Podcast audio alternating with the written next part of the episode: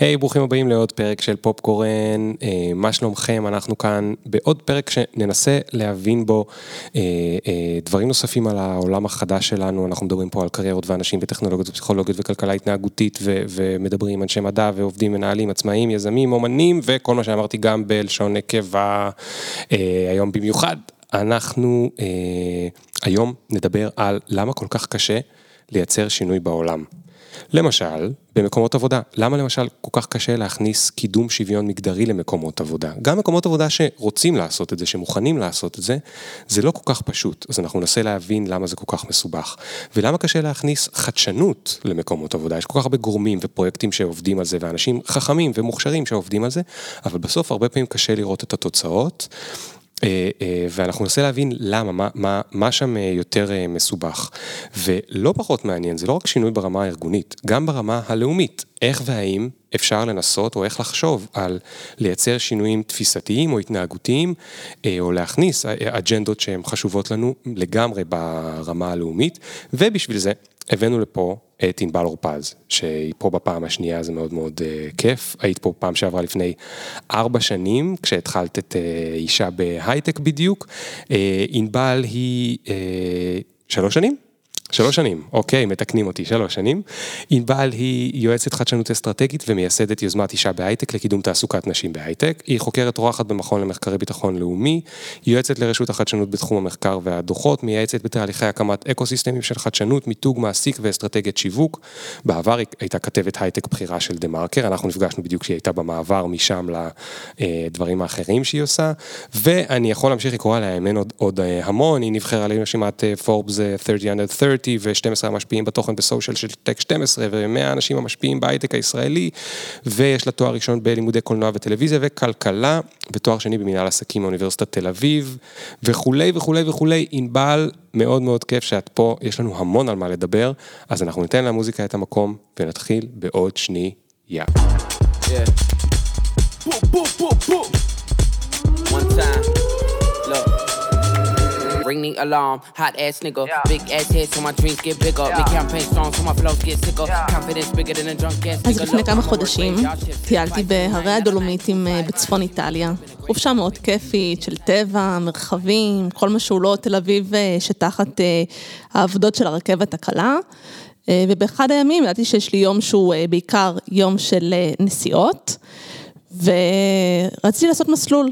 קצר, אז בבוקר קמתי ושאלתי את בעלת המלון שבו ישנתי איזה מסלול נחמד וקצר יש אה, בסביבה, והיא נתנה לי שם של אה, מקום, איפה להחנות את האוטו, היא אמרה זה סיבוב קצר, שעתיים, מסלול מעגלי, אמרתי מצוין, אה, ובאיזשהו שלב אני ככה סיימתי לטפס את ההר, הגעתי להתחלה ככה של איזושהי הקפה והסתכלתי מסביב, אמרתי האמת היא, לא כל כך מעניין, הנוף לא, פחות, אה, זה אזור מאוד דרמטי, מאוד יפה.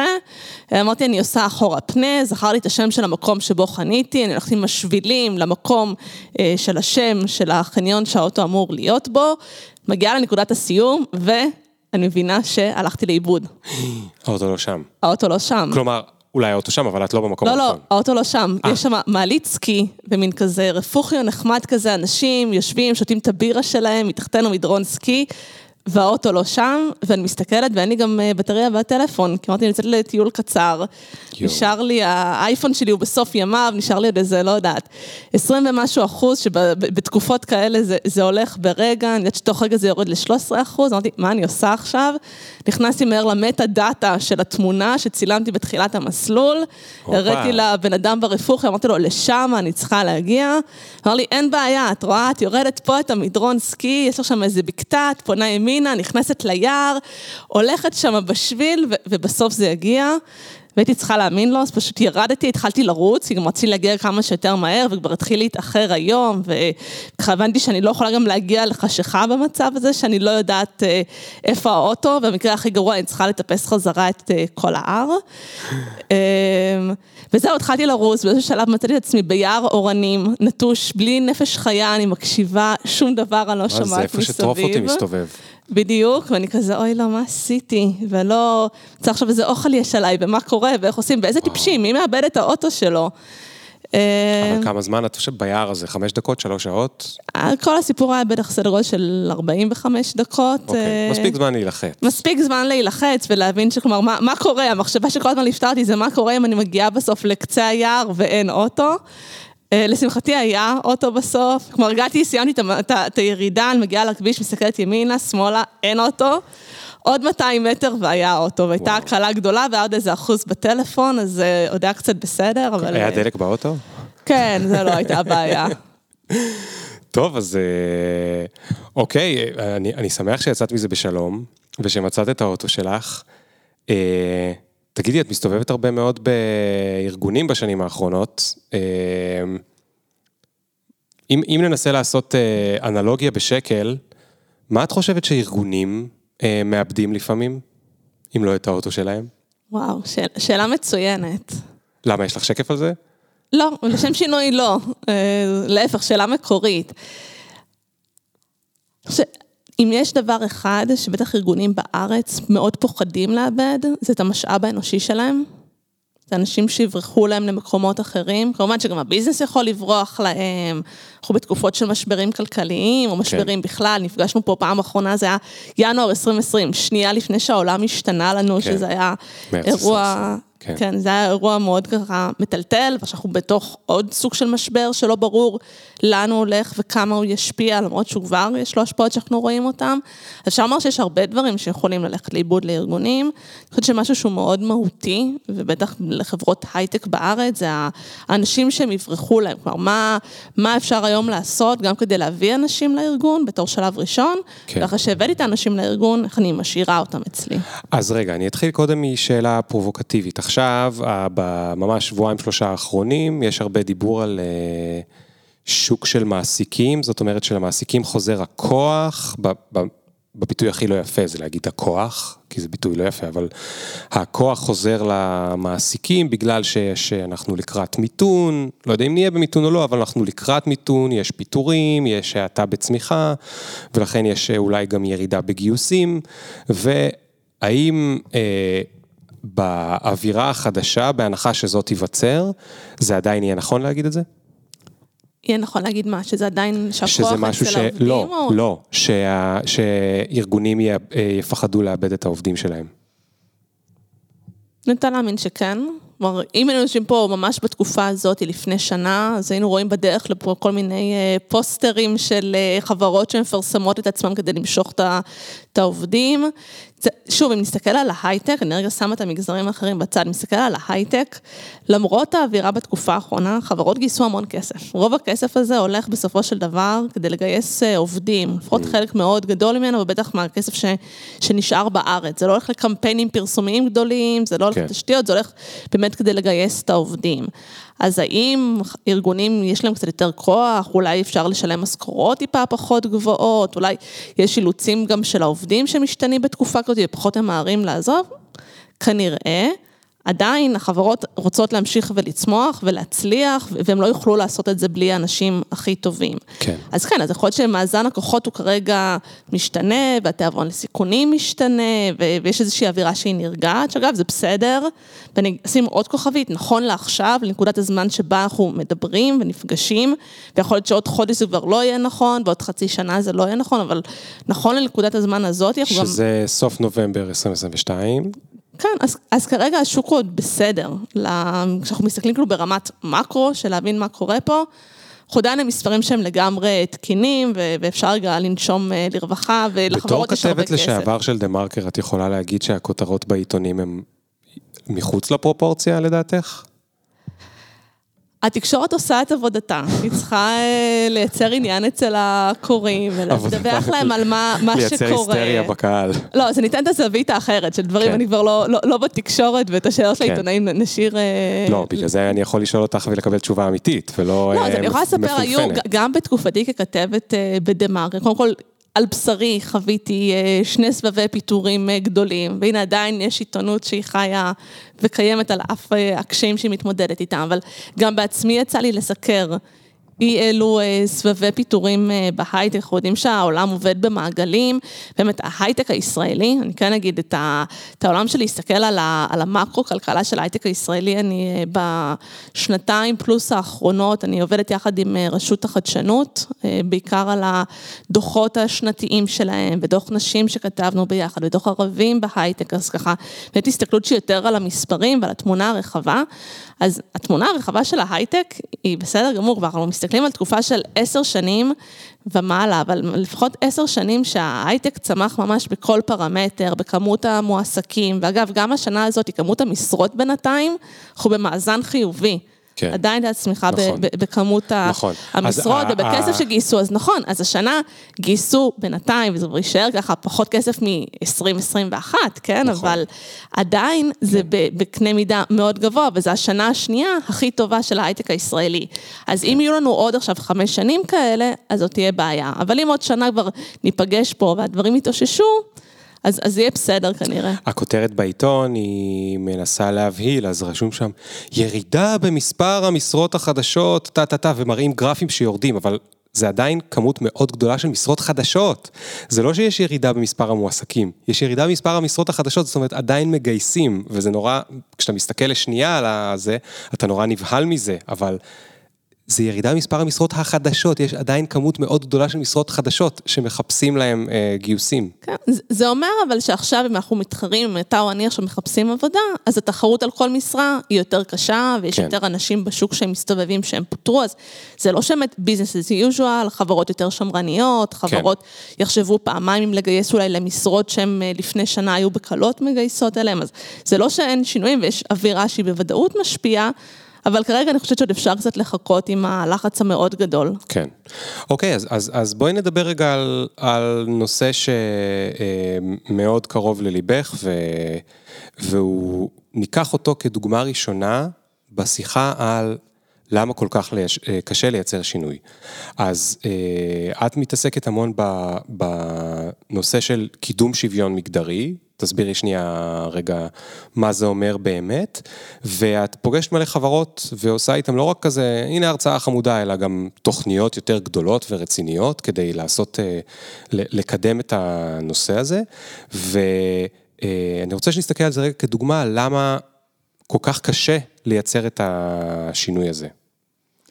אז קודם כל שתי מילים על אישה בהייטק, שיש אה, פרק שככה מוזמנים לחזור ולהאזין להתחלה של זה, שבאמת 2020 אה, היה השנה הראשונה אה, שאישה בהייטק פעלה בה, אז מאז זה, זה, זה התפתח, אבל הבסיס נשאר אותו דבר, שזו יוזמה שהמטרה שלה זה להגדיל את השוויון המגדרי בהייטק, שזה מילים אחרות לומר, להגדיל את כמות ושיעור הנשים בתעשייה.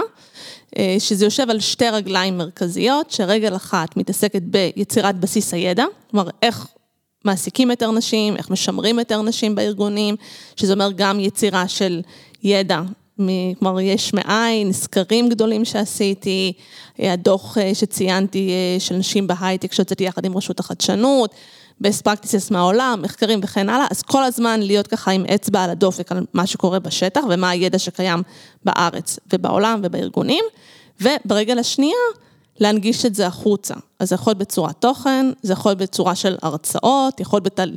בצורה של, כמו שאמרת, תהליכים יותר עמוקים של ייעוץ לארגונים. כן. אז זה ככה, בגדול, הפעילות ומה שעומד ככה כן. בבסיס שלה. עכשיו, השאלה של למה זה כל כך קשה, אז אני קודם כל, אני אפתח ואני אומר שזה לא, לא בא מתוך איזה שהם כוונות רעות. כלומר, הארגונים למשל שאני פוגשת אותם, זה ארגונים שהם בדרך כלל, הם יפנו אליי, והם ירצו לעשות משהו. עכשיו, המשהו הזה באמת יכול להיות משהו שהוא התחלה, או משהו ראשוני, או משהו חד פעמי, כמו הרצאה, שגם הרצאה זה גם שאלה למי, ו- וכשמדברים על שינוי, אני חושבת שזו שאלה שהיא מאוד חשובה. מי קהל היעד שאנחנו רוצים להשפיע עליו? למשל, מבחינתי הקהל יעד שהכי חשוב לי להשפיע עליו, זה הדרג הניהולי בארגונים. שזה משהו שהוא קצת שונה מרוב הארגונים שהם פועלים בשדה של אה, שוויון מגדרי או של קידום נשים, שהם פונים הרבה מאוד למשל לנשים. או שאני אומרת, אנחנו כנשים אנחנו כבר מועצמות, ואבא עשינו כבר, התקדמנו, למדנו, הסיבה שאנחנו לא מצליחות להגיע למקומות, אפשר גם להגדיר יותר טוב מה זה המקומות, אבל הסיבה שאנחנו לא, לא רואים את השוויון במקומות שהיינו רוצים לראות שוויון, בשביל לשנות את זה, חייבות פנימה לרתום את הגברים שהם רוב מקבלי ההחלטות בארגונים, כלומר את ההחלטה את מי לגייס, את מי לקדם, את מי להפוך למנהלת, למי לעלות שכר, את מי לפטר, אפרופו בתקופה הזאתי, זה החלטות שנמצאות אצל דרג ניהולי, שברובו הוא גברים בהייטק. אז חשוב לי מאוד להגיע אליהם ולהשפיע עליהם, ולהשפיע עליהם גם ממקום לא של בואו תעשו עכשיו משהו שהוא כזה, יש לו איזושהי מטרה חברתית טובה, לא איזה משהו שהוא, לא יודעת, פרו בונו, אחריות קהילתית, כל מיני מקומות של ארגונים קצת יותר קל ללכת אליהם לפעמים, ויש תקציבים שמיועדים לזה, ויש אנשים לפעמים שאחראים על זה. אומרת, לא, אתם צריכים לעשות את זה. בגלל שזה הדבר שנכון לכם וטוב לכם לעסקים. כלומר, mm. אם רוב חברות ההייטק, אחד האתגרים המרכזיים שלהם בשוק הישראלי זה לגייס כוח אדם, אז הנה, פה יש איזשהו טאלנט פול, איזשהו מאגר של עובדות, שאתם לא יודעים להביא אותם. כן. והמקום שקצת התחלתי ממנו, זה היה מקום שאמרתי, זה היה סביב יום האישה של 2019, ככה כבר לא הייתי בדה מרקר, ככה הייתי בהתחלה של דרך עצמאית, הייתי מוזמנת להרבה מאוד אירועים, ואמרתי, אני רוצה זווית אחרת, כי אני לא רוצה ששוב יבוא איזשהו מנהל, והוא יגיד, ואני אומרת את זה ברצינות ולא בציניות, אבל הוא יגיד, אני מאוד רוצה לגייס נשים, והן לא שולחות קורות חיים. כי נכון שנשים הן מיעוט בהייטק, אבל הן לא אפס. אז אם אתה לא מקבל בכלל קורות חיים, כנראה שאתה לא עושה משהו נכון בתהליך, mm. ופה אפשר להתחיל אה, לעבוד על הדברים. עכשיו תגידי, איך את מבדילה בין...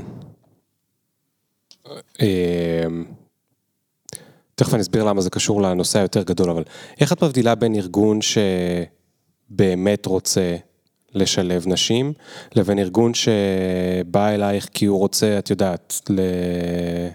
להראות כאילו או לעשות כאילו? יש משהו קצת שיפוטי בשאלה הזאת, שיכול להיות שזה בסדר, קודם כל, אני, אני מעריכה כל ארגון שבא ורוצה לעשות משהו, כי זה כבר הרבה יותר מהרבה ארגונים שהם לא עושים דברים. כן. ואחד השינויים שבעיניי הם יפים, וראיתי אותם בכמה שנים של פעילות, זה שכשהתחלתי את הפרויקט הזה, אז רוב מי שהיו מגיעים אליו, זה היה, רוב מי שהיו מגיעים אליי, אלה היו החברות הרב-לאומיות הגדולות. שיש להם תקציבים לזה, יש להם כן. יעדים לזה, יש אנשים שאחראים על זה, זה מאוד בתוך התהליכים הארגוניים שלהם. ובשנתיים האחרונות אני רואה יותר ויותר חברות צמיחה ישראליות, שגם באות ומשקיעות בתהליכים, וגם תהליכי עומק, גם כן. כלומר מעבר לדברים שהם חד פעמיים, אלא מאוד רוצות uh, לשנות את זה, וזה מגיע ממקום שהוא מאוד אותנטי ונכון. אז קודם כל... אז רגע, למה התכוונת שהשאלה שיפוטית? זאת אומרת שאת חושבת שאין אף אחד שהוא עושה את זה רק בשביל הנראות? כי קודם כל, גם אם עושים את זה, מה זה בשביל הנראות? גם אם עושים את זה דוגמה, ארגון שפנה אליי, שם, ושם עשינו כמה וכמה דברים, הם קיבלו הנחיה מלמעלה, חברה רב-לאומית, שהסניף הישראלי שלה קיבל הנחיה שתוך כן. כך וכך שנים צריך להיות בנצ'מרק של 40 ומשהו אה, אחוז נשים בתפקידי ניהול. כן. שזה בנצ'מרק מאוד גבוה יחסית אה, לתעשייה. אז אתה יכול לומר, אוקיי, הם עושים את זה רק בגלל שיש להם בנצ'מרק, האם זה טוב או האם זה לא טוב? כן, נכון, אז, אז, אז עכשיו אני אגיד למה זה קשור לנושא הגדול, כי אנחנו מדברים על למה כל כך קשה לעשות שינוי, ואנחנו צריכים לנסות להבין מה, אפשר גם לדבר על הצד ההפוך, על כאילו איך כן מצליחים לעשות שינוי. ואז הדבר הראשון, ש... הדברים הראשונים שעולים זה, אחד, האם הראש מאמין בזה? כי לפעמים כשלמעלה לא מאמינים בזה שצריך לעשות את השינוי, אז באמת אה, הוא לא מצליח. גם אם למטה, בדרגים, דרגי ביניים ומתחתיו, הם מאוד מאוד רוצים, אז אם מלמעלה ב-C-Level, במנכ"לים, סמנכ"לים וזה, לא נותנים את הגב, לא נותנים את התמיכה, אז השינוי לא יקרה. כי מתישהו, כשיהיה צריך, יפסיקו את המשאבים, את ה... יקצצו את המשאבים, או, או לא יתמכו באמת בסוף, או לא יראו דוגמה אישית, או כל מיני כאלה. אז, זה סיבה אחת ששאלתי. והדבר השני, והוא מאוד מעניין, ואפשר להתעכב עליו קצת, האם יש הבדל באמת בין מי שבא ואמר את זה, אני עושה את זה כי אני בעצמי, באג'נדה שלי מכיר, אני גם, אני נשוי לאישה, ויש לי בת, ויש לי בנות, ויש לי חברות, ואני, ואני כואב לי לראות ש... ולאן הם יגדלו ובלה בלה בלה, ולכן אני עושה את זה, לבין מי שאומר, הפילו עליי שאני צריך 42 אחוז מהדבר הזה, יכול להיות שאני בכלל לא חושב שזה נכון, אבל זה מה שהפילו עליי.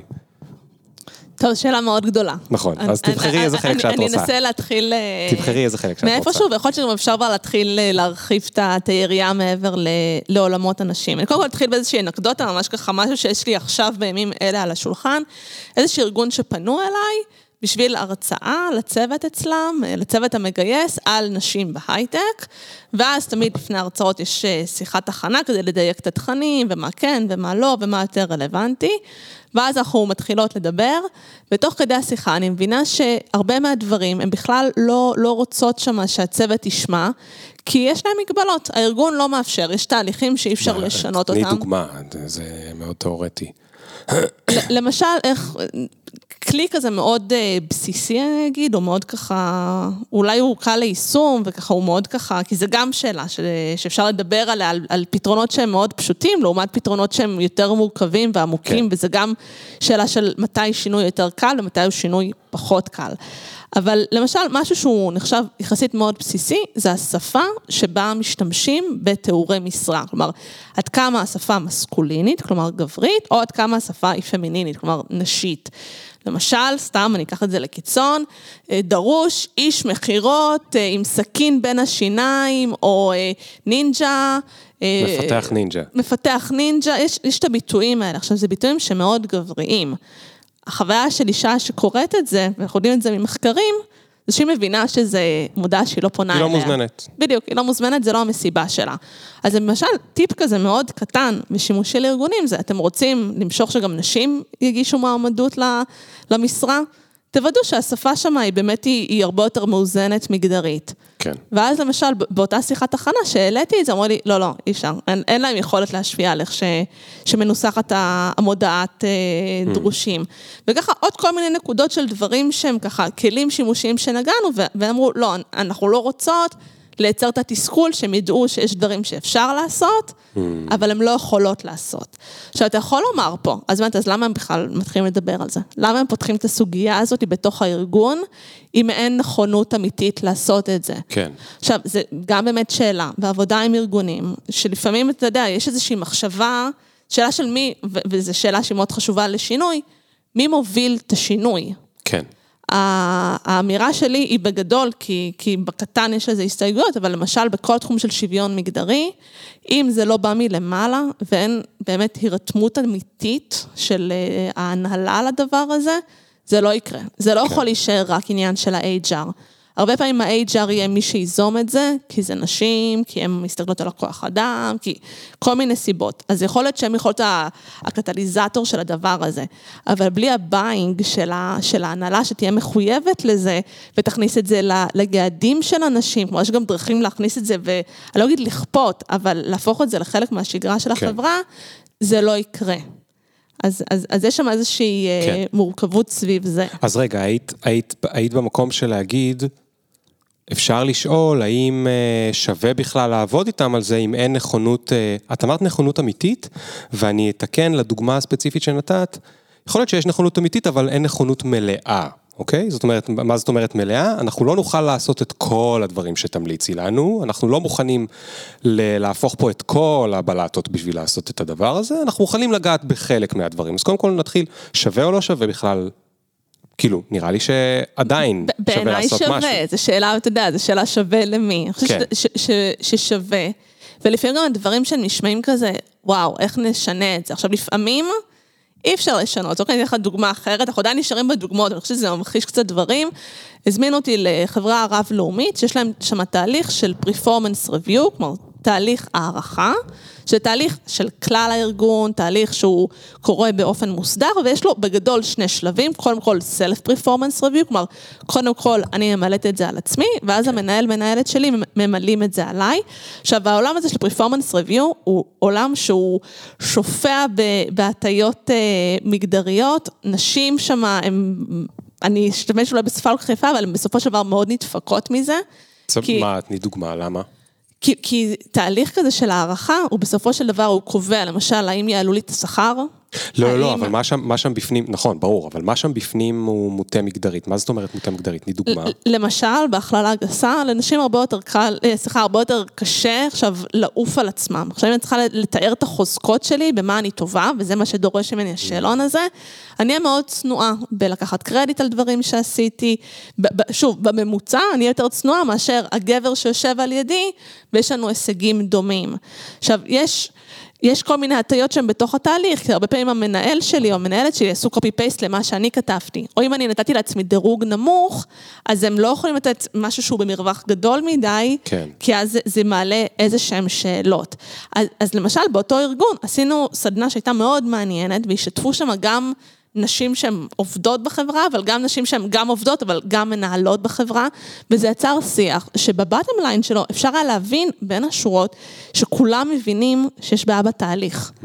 אבל תהליך ארגוני, ובחברה, אתה יודע, של עשרות אלפי עובדים, ואתה יודע, ארגוני כן. ענק כאלה, לקח שנה להטמיע את זה, להכניס את המערכות, יותר לעשות משנה, את אתה יודע, זה תהליך שעושים אותו, לא יודעת, יכול להיות 30 שנה עושים אותו והכל בנוי, ולפעמים אתה אומר, אוקיי, זו השיטה. עכשיו, כן. אני- אני, אתה יודע, במאוד גדול שלי, הגישה אומרת, תפסיקו לנסות לשנות אותנו, אנשים, בואו נשנה את השיטה. אבל לפעמים אי אפשר לשנות את השיטה, אבל עצם המודעות לזה, ולתת את הכלים להתמודד עם זה ולשים את זה על השולחן, אז זה כבר חשוב. ו- ואם ניקח את זה כבר אז עוד... מה עושים? מה, נותנים להם פקטור במבחן? כאילו, מה, איך פותרים את זה? נגיד בפרפורמנס ריוויו. אז יש כל מיני שיטות, למשל, שאומרות את הדירוג, במקום לעשות אה, שיטת ניקוד מסוימת, לעשות ניקוד אחר, לתת באמת, לפעמים, כלומר, אחד הדברים שבעיניי הם יפים בעולם של אה, שוויון מגדרי, זה שמה שחשוב זה מודעות. כלומר, ברגע שאני מתחילה לשים את ה... לחבוש את ה... להרכיב את המשקפיים של השוויון המגדרי, אז אני מתחילה להסתכל על העולם באופן הזה.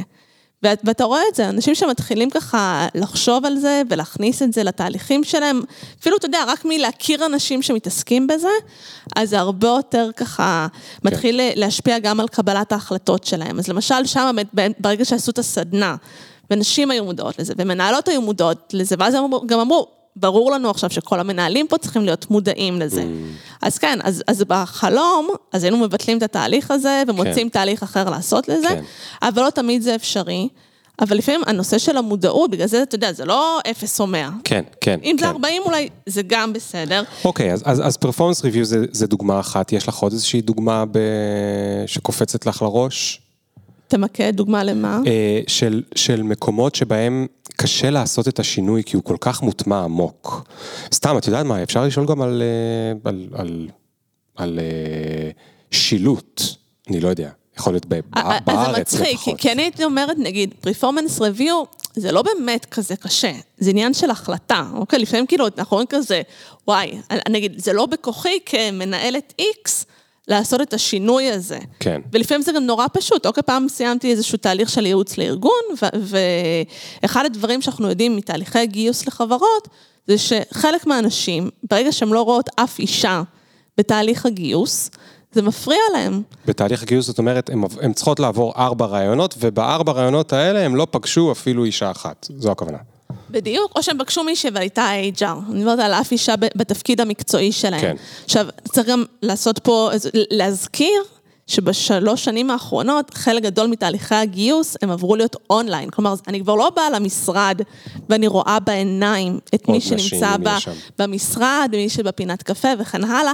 כל מה שאני רואה זה מי שמראיין אותי, והרבה פעמים הרעיון הוא רק, אה, הראיונות הם רק אה, בזום. כן. אז, אז למשל, זה משהו שארגונים שאומרים כזה, אוקיי, אז פשוט נוודא, נתכנן את התהליכים, ככה שאם מישהי מתראיינת, היא גם תפגוש אישה בתפקיד שהוא מקצועי. לוודא שיש לפחות אישה פעם אחת ברעיונות, כן. אז את זה למשל הצגתי באיזשהו תהליך שעשיתי באחד הארגונים, שגם ניסו להבין איך הם אה, מביאים יותר נשים לתפקידי אה, פיתוח, וברגע שהצגנו את זה, אז המנהל שם אמר, מה הבעיה?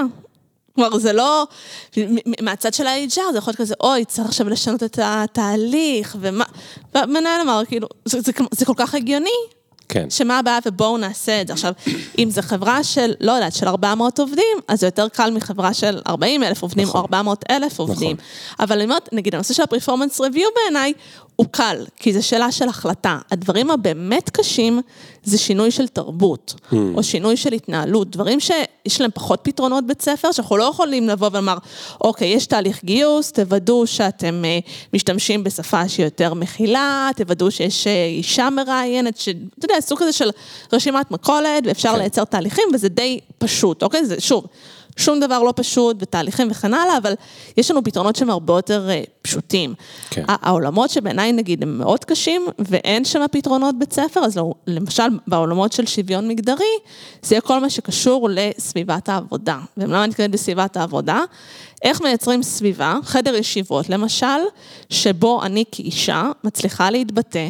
שזה אומר שלא קוטעים אותי, כי אנחנו יודעים שקוטעים נשים הרבה יותר מאשר שקוטעים גברים. כשאת אומרת אנחנו יודעים, בגלל שאת מתעסקת כל היום בדוחות, אז רק פעם אחת נגיד את זה ולתמיד, שאת אומרת אנחנו יודעים, את מתכוונת, יש על זה דאטה.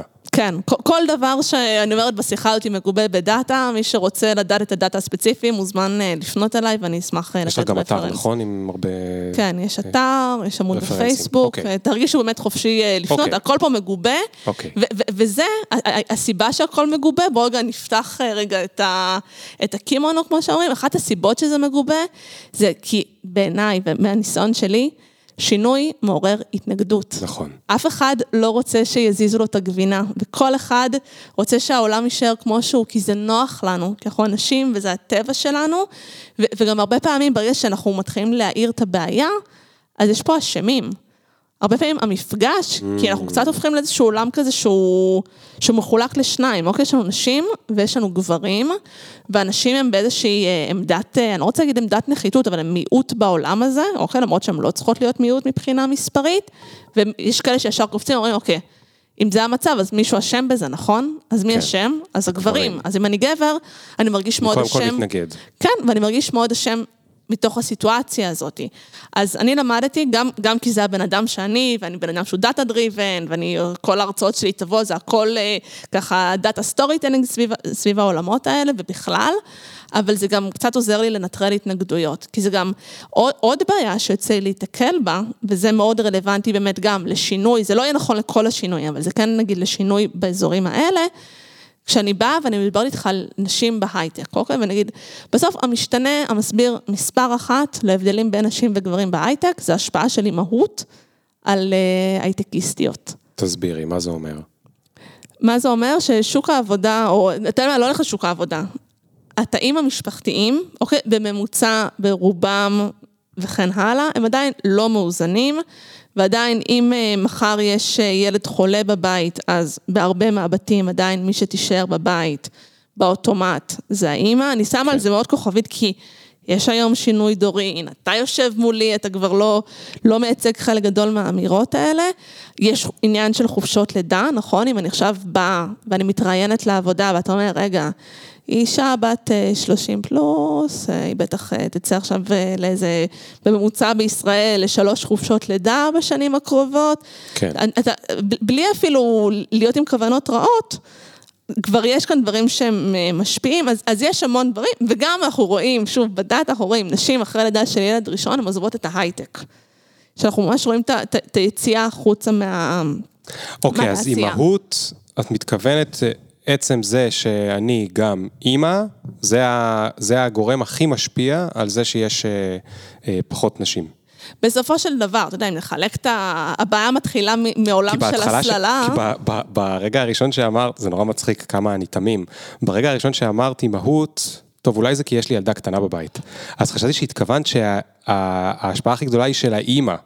שבגלל שהאימא הסלילה אותי לזה או משהו כזה, אז, אה, אז אה, לא חשבתי שאני יכול, יכולה להיות בהייטק. אחר כך הבנתי, התכוונת שאני אימא. אוקיי. כן, כן, אז... הסיבה המרכזית שתהיה בסוף באמת למה נשים בגיל אה, קריירה הם לא בהייטק, זה כי הרבה יותר מוקדם, הם באמת לא, לא הלכו לכיוונים האלה.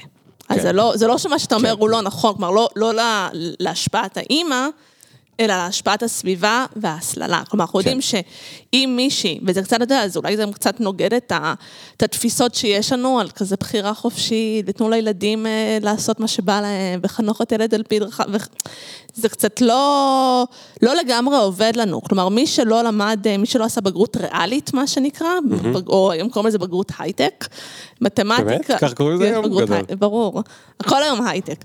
אז מי שאין לו בגרות שהיא, אתה יודע, אה, אנגלית, אנגלית, מתמטיקה מתמטיקה. ועוד איזשהו מקצוע ריאלי, לא יודעת, פיזיקה, מדעי המחשב וכן הלאה, אם אתה תלמיד, אז יש לך סיכוי, כאילו בן, אה, יש, ו, ו, ולא למדת את המקצועות האלה ב, בתיכון, יש לך סיכוי של 13 אחוז לבחור בזה ב, באוניברסיטה. אם התלמידה שלו למדה את זה בתיכון ואין לך בגרות ריאלית, אז סיכוי שבאוניברסיטה תגיעי לזה חמישה אחוז. אז אין, אין לך כמעט סיכוי כבר. כלומר, כן, את יכולה להיות אחת מהחמישה אחוז האלה, כן. אבל את באמת הופכת לסוג של יוניקורן. כן. ו- וגם מבין התלמידים והתלמידות שכן לומדים את, ה- את המקצועות האלה בתיכון, אנחנו רואים שהרבה יותר אה, גברים אחרי זה באוניברסיטה ממשיכים למקצועות האלה. אז ברור שההשפעה המכרעת, ואם אנחנו רוצים ללכת לבטם ליין של איך מתקנים את המצב, כן, אנחנו צריכים ללכת לתחילת הדרך ו- ולשמור שם את השוויון. כן. סתם מספר כזה ש- ששווה להכיר. כשאנחנו מסתכלים על תלמידי חמש יחידות מתמטיקה בתיכון, אז זה כמעט 50-50, נשים גברים. שם יש כמעט שוויון, הייתה באמת עבודה יפה, כמעט הגיעו לשוויון. כשאנחנו עושים כזה צעד אחד, לא יודעת, ימינה או שמאלה, תלוי איך אתם מסתכלים על זה, אה, על מה קורה בבגרות חמש יחידות במדעי המחשב, אז שם השיעור של התלמידות יורד ל-35 אחוז. אז כן, בטווח הארוך, כדי לשנות את המצב, אז צריך ללכת לתקן שם. אבל כשאני אומרת, המשתנה המסביר הכי חזק של אה, נשים בהייטק זה האימהות, זה כבר מישהי שעובדת בתעשייה, ומה משפיע על התקדמות הקריירה שלה, על החלטות אוקיי. שהיא מקבלת וכן הלאה. זה הנושא של האימהות. אז רגע, רגע, רגע, אז הבנו ש... אה, קודם כל הבנו שאת בקיאה בדאטה, אבל אני רגע סוגר את הסוגריים, סוגריים, סוגריים, חוזר לאותה חדר ישיבות. אמרת, אנחנו יודעים שהרבה יותר קוטעים נשים, הנה הרגע הדגמתי, את היית באמצע משהו וניסיתי לקטוע אותך, גם אם היית מרואיין גבר, היית עושה את זה. נכון, אבל. לא, כי הדברנית אה, גדולה, אז, אה, אה, אין מה לעשות, אנחנו שנינו דברנים, אז אנחנו נצטרך לקטוע אחד את השני, אבל זה היה מאוד סימבולי, אז אנחנו יודעים שיותר קוטעים נשים בחדר ישיבות, אז מה זה אומר לייצר אווירה שלא יקטעו אותי? איך עושים את זה? כאילו, מה, מה יהיה, יהיה משהו שיחשמל אולי את הגברים שלפני שהם באים לקטוע מתחת לשולחן? זאת אומרת, באמת, הנה, זה משהו ש... איך עושים לזה שינוי? אז, אז עוד נגיד דוגמה לסוגיה בעיניי, אני יכולה לתת לך כל מיני הצעות, למשל, יש פה שאלה של אחריות של שאר האנשים בחדר, בדרך כלל יהיה מישהו שהוא סוג של המנהל של הישיבה הזאתי, כן. מי שזימן אותה, מישהו הבן אדם הבכיר בחדר, מי, לא משנה, יש, אז הוא יכול להגיד כזה, ליאור, רגע, חכה, ענבל התחילה לומר משהו, אני רוצה כן. לסיים לשמוע את מה שהיא. אמרה, או למשל, אם אני אשים לב, אם מנהלת ישיבה, ו... חת חת, האם אנחנו עדיין פה? ענבל, כמה מילים? עכשיו אני צריכה להיזכר איפה היינו, רגע. אני אזכיר לך, אני אזכיר לך איפה היינו, הייתה לנו פה תקלה טכנית, ואנחנו כמובן מאמינים בשקיפות ו... הסתגלות וגמישות, כל מה וגמישות, לשוק העבודה. החדש. אז אה, אנחנו אה, נמשיך מאיפה שעצרנו, ולא נכחיש את זה שהצלחנו להוציא עם הרגליים שלנו את הכל פה מהחשמל, אבל בזכות הטכנולוגיה חזרנו לאותה נקודה. אוקיי, ענבל, אז אני אחזיר אותך לאותו חדר ישיבות, ואני אומר, האם, מה אפשר לעשות, איך אפשר אה, לשנות את האווירה בחדר הישיבות? ואת אמרת, למשל, יכול להיות שיש מישהו או מישהי שהם אחראים על הישיבה, וכשהם רואים שמישהו קוטע, אז הם עוצרים אותו מלקטוע. מה עוד אפשר לעשות? למשל, סיימנו עכשיו פגישה, היינו שלושה, ארבעה, חמישה אנשים אה, בחדר, ואני שמה לב שיושבת מישהי שלא דיברה כל הישיבה. אז לפני שננעל את הישיבה, אז אני אגיד, ענבל, יש לך אולי אה, משהו להוסיף? מה כן. דעתך על זה? מה את חושבת? כלומר, באופן אקטיבי, אני אתן את הבמה למישהי. עכשיו, זה מפתיע, אני יכולה לספר לך שאני עשיתי את זה לא מזמן, הייתה מישהי שידעתי שיש לה מה לתרום לדיון, וראיתי שהיא לא מדברת. כן. זה היה פורום מאוד גדול והיא לא דיברה. ואז, אה, כשכבר ככה היה משהו שידעתי שבוודאות יש לה מה לומר, אז אמרתי, אולי היא, את אה, תרצי אה, להוסיף, ואחרי זה היא ניגשה אליי, והיא אמרה תודה, כי אמרה, היה כן. לה המון מה להגיד כל הדיון, ולא הרגישה בנוח לקחת את, ה, את המקום כן. כן. בחדר, או להתפרץ לשיחה. עכשיו, יש כאן, זה שילוב, וזו סוגיה מורכבת, כי זה גם מקום שבאמת בו אנחנו כנשים צריכות ככה ללמוד לתפוס את המקום שלנו מסביב לשולחן. נגיד שריל זנדברג מדברת על זה הרבה, ש, שאף אחד לא קיבלה את הקורנר אופיס, את כן. המשרד הפינתי, מזה שהיא לא, לא לקחה מקום ליד השולחן. וגם צריך לזכור שאנחנו בסביבה ישראלית, זו סביבה שהיא הרבה פחות מנומסת. אנחנו, וואו, כן. חלק מאיתנו עובדים עם צוותים בחו"ל, אנחנו יודעים שיש דיונים שהם יותר ככה נעימים, נינוחים. בישראל הרבה פעמים הדיונים כזה מרגישים כזה... הם גם משתמשים, יש פיצ'רים בזום ובזה ש, שאפשר להרים את היד, הם משתמשים בפיצ'ר הזה. אנחנו לא ידענו שיש את הפיצ'ר הזה. כן, אז זה גם עניין קצת של תרבות דיון פה, ולכן זה דורש הרבה יותר מודעות אה, מהסביבה. עוד שיטה שמציעים... רגע, ל- רגע, רגע, לפני שאת עוברת לעוד שיטה, אני רוצה כאן, רגע, לרדת לעומק של כמה זה מסובך. זאת אומרת, גם לנסות לתמוך בטיעון שלך כמה זה מסובך, אבל גם לפרק עוד יותר לכמה זה מסובך, ושתעזרי להבין מה הייתי יכול לעשות אולי.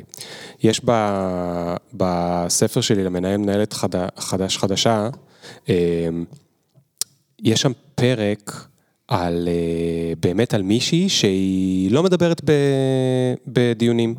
והמנהל שלה עושה איתה, זה בפרק שכתבה רינת גיל, על אה, מנהל הוא בעצם עושה קואוצ'ינג, והמנהל אומר לה, אני חושב שאת יכולה לתרום לנו. אני חושב שאת יכולה לעזור, יש לך מלא ידע ואת לא מדברת בזה. עכשיו, היא לא אומרת, אין לי אומץ, זה מגיע אצלה מבעיה אחרת, היא, והיא, לא, לא בעיה מגדרית. אה, ספציפית שם, היא אומרת, היא מגיעה מבית שבו אם אתה לא יודע משהו 100% אתה לא אומר אותו. כאילו אם אני לא בטוחה במשהו ב-100% אני לא אומרת אותו. עכשיו, בסביבה של ארגון, הרבה פעמים, את יודעת, מעלים רעיונות, אף אחד לא יודע משהו ב-100%, עוד אין דאטה, כי זה רק רעיון חדש. אז היא אומרת, אני לא מעלה רעיונות חדשים גם כי אני רגילה שמי שלא זה. עכשיו, יש שם את הקטע אחרי זה, שהם נמצאים בישיבה, והוא רואה שהיא לא מדברת. והייתה לי שם דילמה שלפעמים היא, כאילו הדילמה הזאת עדיין תקועה אצלי קצת בראש. יכול להיות שהוא יגיד, היי, כמו שאת אמרת, יש פה מישהי שלא דיברה. יכול להיות שהיא לא דיברה בגלל העניין המגדרי, אין לה אומץ. אוקיי? נגיד שהוא לא עשה איתה את הישיבת קואוצ'ינג לפני זה. הוא לא יודע למה, אז הוא אומר, אני אהיה בן אדם נחמד ואני אתן לה גם לדבר, כמו שאת הרגע נתת בדוגמה. אבל יכול להיות, ודיברנו על זה קצת לפני זה בקפה, שהיא היא נמצאת איפשהו בשכבה שקשורה יותר למסוגלות. זאת אומרת, יכול להיות שהיא לא חושבת, וזה שוב, זה לאו דווקא עניין מגדרי, אבל יכול להיות שמגדרית יש עניין כזה, שהיא לא חושבת שמגיע לה בכלל. זאת אומרת, שהיא לא חושבת שדעתה בכלל נחשבת, או יכול להיות שזה מסיבה אחרת כמו הסיבה שאני ציינתי. ועכשיו, לבוא ופתאום לשים אותה על הבמה, יכול לגרום לה נורא להסמיק, להיכנס, ל, ל, את יודעת, למין כזה להזיע, רגע, אני, אני לא דיברתי, אבל כי, כי אני לא חושבת שיש זכות לי בשבילי לדבר, או זה, ושוב, סליחה שאני שם את זה עכשיו על אישה, כי יכול להיות שזה לא קשור לאישה, מה שאני אומר, אלא באופן כללי אה, זה. זה נוגע במקומות האלה שהם מאוד... רכים, או כאילו מאוד פסיכולוגיים כבר, של איך אנחנו יכולים לעזור, זה הכל נורא רגיש. אז קודם כל, אני, אני אוסיף כאן איזושהי כוכבית או הערה כללית. הרבה מהדברים שאנחנו מדברים עליהם בהקשר של נשים בהייטק, הם רלוונטיים לנשים בשוק העבודה, אוקיי? זה לא רק לא רק בעיות בהייטק. של נשים בהייטק מן הסתם, וזה גם לא בעיות רק של נשים. כן. כלומר, זה יכול להיות בעיות של מיעוטים. עכשיו, המיעוט הוא משתנה לפי ההרכב של החדר, נכון? אני יכולה להיות מיעוט אם אני דתייה. אם אני להט"בית, אם אני, אה, לא יודעת, ערבייה, אתיופית, כלומר, כל, כל קבוצה מכל סוג יכולה להיות בסיטואציות כן. שונות, חלק ממיעוט. אז הרבה מהדברים, אתה יודע, אז בעיניי נגיד הסוגיה של נשים בהייטק היא איזשהו מקרה פרטי. אבל כל השיח שאנחנו מנהלים עכשיו נגיד על בכלל להשמיע את הקול הנשי בסביבת עבודה, זה, לא קשור, זה בוודאות לא קשור רק כן, אה, כן. להייטק, וזה בכלל כאילו דברים ש, שהרבה אנשים מתמודדים איתם. אז ככה, כ- כמה דברים שמתייחסים למה, למה שאתה אומר. אז למשל, אה, רשמה סוג'אני, שאני בטוח מתנצלת, אני כנראה הוגה את השם שלה לא נכון, היא הקימה את אה, Girls Who Code, NGO אמריקאי, אה, ככה, בתחום של אה, לדחוף נשים לתפקידי תכנות. אז היא למשל הוציאה אה, ספר שנקרא Brave Not Perfect. אה, אמיצה, לא מושלמת, ש, שהיא מדברת קצת על, ה, על המתח הזה, ויש עוד כל מיני התייחסויות שמדברות על, ה, על המקום שלנו, ואתה יכול להגיד, זה בא מהבית, ולאו דווקא עניין מגדרי, אבל יש איזושהי אה, נטייה של נשים שם, אני, אני לא אחפור, אפשר אה, להעמיק בזה, אני לא חופרת, אבל היא נגיד מה היא אומרת, צריך קצת לתרגל, לתרגל את המקום של האומץ. כלומר, היא אומרת, כנשים, לא, זה לא מה שדוחפים אותנו לעשות מגיל ילדות, מגיל צעיר, ילדות פחות אה, דוחפים לשם, כן. והיא אומרת, נגיד, מדי פעם תשלחי אימייל, אבל אימייל חשוב, לא עכשיו אני אשלח לך מייל, אה, בוא נתאם לוזים וזה, אימייל חשוב למקבלי החלטות, נגיד, וכן הלאה, עם שגיאת כתיב. תדעי שאת כותבת עם שגיאת כתיב. וואו. אני חייבת לומר שלא מזמן הייתי באיזה כנס, שהרעיון הוא שבאים וכותבים על לוח את מה שרוצים לעשות, וכתבתי עם שגיאת כתיב, ובהתחלה היה לי מין כזה, רגע, בכוונה? לא בכוונה, אה, ואז כזה, היה לי כזה, הרגשתי עם זה מאוד לא בנוח, איזה בושה, איזה פדיחה, וגם כאילו, זה אנגלית. הרגשתי עם זה מאוד לא בנוח, וכזה הייתה לי התלבטות כזה, האם לתקן, האם לכתוב מחדש? אמרתי כזה, לא, דווקא בגלל שיכול לדבר על הנושאים האלה, צריך כן. לעשות את זה לפעמים. אז זה ככה זווית אה, אחת לזה, ועוד אה, טיפ שאני מאוד אוהבת, ואני אה, משתמשת בו לא מעט, לא תמיד, אוקיי, לפעמים את לא בטוחה מאה אחוז במה שאת אומרת, אז תעלי את השאלה. כלומר, לפעמים הרבה פעמים הדרך לגלגל את הדיון... מה זאת אומרת? איך אני עושה את זה? מה זאת אומרת? תן לי נושא של דיון. אה, אנחנו מדברים עכשיו על אה, האם כדאי לעשות את ה... לא יודע, יש לנו חברה ואנחנו עושים משהו בעולם הפיזי, ואנחנו דנים האם לעשות את זה בעולם של ה-VR, האם לעשות בדיוק את אותו מוצר בעולם הווירטואלי. אז למשל, אני יכולה לומר, אני לא יודעת האם זה טוב, כן או לא, אוקיי? אין לי שורה תחתונה. אבל יש לי כל מיני מחשבות, או יש לי תהיות שאני יכולה ללכת עליהן. אז אני יכולה לנסח את התגובה שלי בצורה של שאלה. למשל, אני תוהה האם כדאי... לעשות ככה וככה. כלומר, אני, אני אהפוך את זה לשאלה, ואז אני לא אצטרך לתת את השורה התחתונה על זה, אבל אני אפתח את הדיון, וזו דרך מאוד טובה גם לנווט דיונים. כלומר, לקחת אותם ל, לאזורים חדשים, זו, זו תרומה שהיא מאוד משמעותית ל, כן. להתנהלות של שיחה. אז עכשיו, אני לא עשיתי את זה רק כי רציתי להשמיע את הקול שלי, רציתי לעצמי, כי באמת הייתה לי תהייה. כן, אבל גם חשוב להנכיח את המקום שלנו מסביב לשולחן. כלומר, אחד, אחד מהמקומות שנשים קצת נכשלות בהם, זה בלתקשר את ההישגים שלנו. לא מקדמים אה, אף אחד או אף אחת, רק על... אה, אתה יודע, יש, יש תמיד יוצאים מן הכלל, אבל אנשים צריכים לדעת כן. שאת, אתה טובים בעבודה שלכם. זה לא מספיק לעשות עבודה טובה, ו- והרבה פעמים זה, ה... נגיד, אחד הדברים המאוד מעניינים בעיניי, ש- שמדברים עליהם בהקשר של אה, נשים בשוק העבודה, זה שכמו שיש אה, פערי שכר, שיש pay gap, אז יש network gap. כלומר, יש פערים ב- ברשתות. כמות הקשרים שיש להם? כמות ואיכות. כלומר, רשת אופיינית של גברים היא גם יותר גדולה וגם יותר uh, מפוזרת. כלומר, יש לה נגיעה, למשל, ליותר ארגונים, ליותר סוגים של בעלי תפקידים. כלומר, יש לי רשת שהיא היא מאוד מגוונת. לעומת רשתות של נשים שהן יותר מרוכזות וצפופות. כלומר. למשל, יהיה לי, אני לא יודעת, נגיד אני product marketing, אז כל הרשת שלי תהיה product marketing, או אני עובדת בגוגל, אז כל הרשת שלי, או חלק גדול ממנה, תהיה אנשים שעובדים בגוגל, ולא בארגונים אחרים. עכשיו, בכלל, כשמנסים להסביר למה גברים יותר מתקדמים, אז אחד הדברים המרכזיים שרואים, זה הנושא באמת של קשרים. מתקדמים בעבודה, לא מתקדמים progressive. כן, כן, מתקדמים בעבודה. כי, כי אם נחשוב רגע, נלך רגע לחדר, יש לנו עכשיו, אה, נפתח אה, איזשהו פרויקט חדש, אנחנו יושבים שנינו ואנחנו אומרים, טוב, את מי נקדם כן, לעשות את ה... לנהל את הפרויקט הזה. כן. ואז אתה אומר, שאול, הוא עבדנו ביחד באיזה פרויקט, הוא היה ממש אחלה. כן, שהיינו באמדוקס בכלל. שהיינו באמדוקס, שהיינו במשהו. עכשיו, זה לא אומר שבהכרח יש לך קשר מאוד עמוק עם שאול. יכול להיות שאפילו סתם בעמדת קפה יצא לך אה, להיפגש והתרשמת ממנו לחיוב ושמעת ממנו על פרויקט אחר שהוא עושה, ויש לך איזשהו משהו שהוא בעדו. עכשיו, שני מונחים... הוא פשוט ב top of mind שלי. כן, ו- ו- ושני מונחים ששווה להזכיר אותם, שאחד מהם מאוד אוהבים לדבר עליו בהקשר של נשים בשוק העבודה, ואחד לא כך מוכר בישראל, זה mentorship ו sponsorship. אוקיי, מה זה אומר? יחסי mentorship או mentor-mentee, יחסים שהם, וזה נגיד אחד הפתרונות כזה, ארגונים שרוצים להתחיל לעשות משהו של נשים בהייטק, כדי לקדם את הנשים בארגון וכן הלאה, הם יגידו, אוקיי, בואו נעשה תוכנית mentorship. עכשיו, מה אומר קשר של mentorship? זה אומר שמצמידים לי, או שאני בוחרת לי, תלוי איך זה נעשה, אבל אני, קשר עמוק, ארוך טווח, בדרך כלל אני אבוא עם איזושהי סוגיה ספציפית, לא עם יודעת. מישהי יותר בכירה בארגון. בארגון או בארגונים אחרים, נגיד, לא יודעת, אם אני, אני אשאר נגיד product marketing, אז אני רוצה לחשוב איך אני מתכננת קריירה בתחום הזה, אז יצמידו לי אולי product marketing, מ... אני רוצה לעבור, לא יודעת, לביג טק, אז כן. יצמידו לי מישהי מארגון ביג טק. או... אוקיי. לא, זה, זה יכול להיות בכל מיני מודלים, אבל כן, הרעיון הוא שמצמידים לי מישהי או מישהו, בדרך כלל אגב עושים את זה עם מישהי, שיש לזה בעיות בפני עצמן, לא ניכנס לזה, אבל יש מה לומר על זה. אז אה, מצמידים לי מישהי, וזה יהיה קשר שהוא יחסית עמוק. עכשיו, מה לא... זה אומר? נגיד שעה בשבוע. שעה בשבוע, עשרה מפגשים. ושם אני אספר לה מה האתגרים שלי בעבודה, או אם הם כן או לא קשורים לשוויון מגדרי. זאת אומרת, יכול להיות שסתם אני מספרת לה על הביזנס, ויכול להיות שאני אומרת לה על תקלה שכן קשורה לשוויון מגדרי, זה בכלל לא משנה. כן, בדרך כלל זה סביב נושאים מקצועיים. עכשיו, סביר להניח שגם אה, יעלו שם נושאים שהם כן קשורים ל- כן. להיותי אישה, הרבה פעמים זה אנשים כזה במיד קריירה כזה, שנגיד סוגיה, כמו שאמרנו, נגיד של הורות היא מאוד uh, מרכזית כן, שם, כן. ויכול להיות שהדברים האלה יעלו. אז זה היה mentorship. כן. sponsorship, לעומת זאת, זה ממש כשמו כן הוא מישהו ששם עליו את החסות שלי. מישהו שכמו שדיברנו, כשמתקבלת החלטה, הוא יגיד, ענבל, ליאור, שאול, אני סומכת עליהם.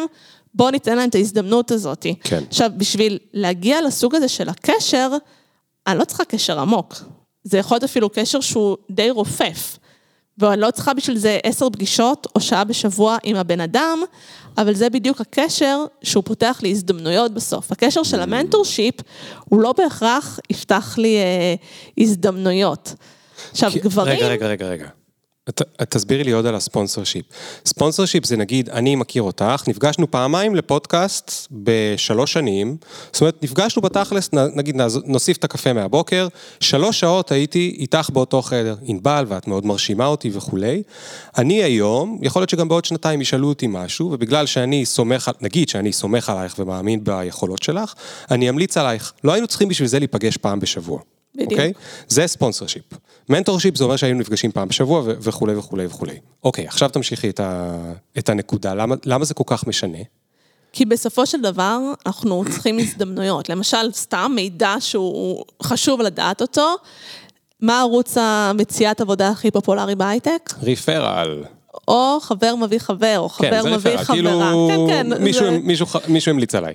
עכשיו, בדרך כלל, מה זה המישהו ש, שימליץ עליי? זה מישהו מתוך הנטוורק שלי. עכשיו, זה לא מישהו נכון. שבהכרח אני פגשתי אותו ויש לנו כבר, אה, לא יודעת, 100 שעות אוויר ביחד. נכון. מספיק שלא יודעת, עשינו קורס ביחד בתואר השני. כן. זה גם יכול להיות, נכון? זה נכון. פשוט, המישהו האחד הזה... או אפילו אח של מישהו שאני מאוד מאוד מאוד סומך עליו. מישהו שיפתח לי את הדלת, זהו, זה, זה כל מה שצריך. עכשיו, נגיד ואני עכשיו מחפשת עבודה.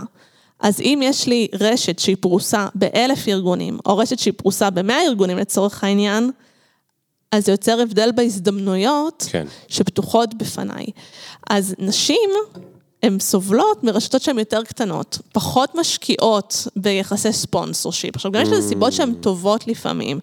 זה דורש uh, זמן, כלומר, נשים למשל, בימים שהיו באים למשרד, היו מעדיפות לפעמים לבוא, לעבוד כל היום, ובשלוש-ארבע, כן, לרוץ, אה, להוציא את הילדים, או אומרות כזה, עזבו אותי, אני לא צריכה הפסקת צהריים, אני לא צריכה הפסקת קפה, אני לא, אני עושה את העבודה שלי, לעומת, אה, לא יודעת, ליאור, שבמקום עכשיו לשבת כל היום, הוא לקח איזה רבע שעה, והלך לעשות קפה, כן. ופגש אה, מישהי ממחלקה אחרת, או מארגון אחר, כן. וזה דברים שאחרי זה... או כשהייתי יותר uh, צעיר, והיו אומרים, אוקיי, אנחנו מזמינים פיצה למי שנשאר... נשאר עד אה, שמונה בהייטק, אז עכשיו מחכים לפיצה, בשבע כבר הפסקנו לתכנת, באנו לחדר, ואנחנו יושבים, מדברים עכשיו שעה ומייצרים עוד קשרים.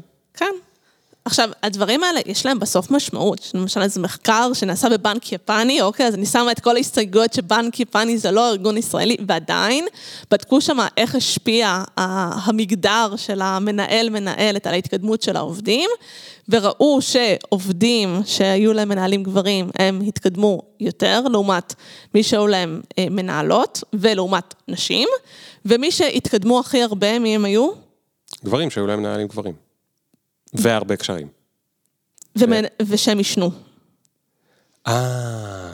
כלומר, זה שיש לך מנהל גבר זה כבר נקודת התחלה טובה כן. להתקדמות שלך, אם אתם גם יוצאים לעשן ביחד. עכשיו, מה זה לעשן ביחד? זה אומר- חבר'ה, אנחנו לא תומכים בעישון. אנחנו לא תומכים בעישון ותתחשבו באחרים ואל תעשנו, זה הטריגר הכי חזק לאסתמה שלי. אבל זה, אתה יודע, זה כאנקדוטה, זה כמו הפיצה שלך, כן. זה מייצר את ה bonding הזה. נכון. אז, אז זה נגיד מקום שבו אנחנו כנשים, אנחנו באמת צריכות להיות מודעות לזה. ולייצר גם קשרים, ולא רק להיות עובדות מאוד טובות, ולא רק להיות מושלמות ו- ולהיות מאוד מצוינות במה שאנחנו עושות, אלא גם להשקיע במה שמסביב. אני אגב, אה, ביקום מקביל שבו יש לי אינסוף זמן, אז יש לי חלום שלא יקרה לעולם, לעשות קשר בין הפסקות עישון לרעל במקומות העבודה. רעל כאילו, ש...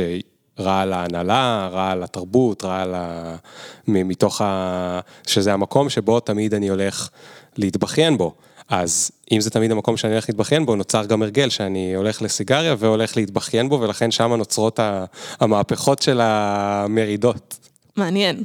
אבל זה כמובן לא, אין, אין מחקר כזה, וזה יכול להיות שזה שטויות. אה, אוקיי, בואי רגע, אז דיברנו בעצם על כמה דברים. דיברנו על הקושי לייצר שינוי אם זה לא בא מלמעלה, דיברנו על הקושי לייצר שינוי כשזה דברים שקשה לשים להם נהלים, או לתת לזה פתרון בית ספר, זאת אומרת, אם תעשו 1, 2, 3, 4, אפילו אם יש כוונה טובה, קשה לגעת בהם כי זה עכשיו קשור לאווירה או לתרבות. בואי נדבר רגע על הדברים האלה, לא בזווית של אישה בהייטק, אלא בזווית של חדשנות.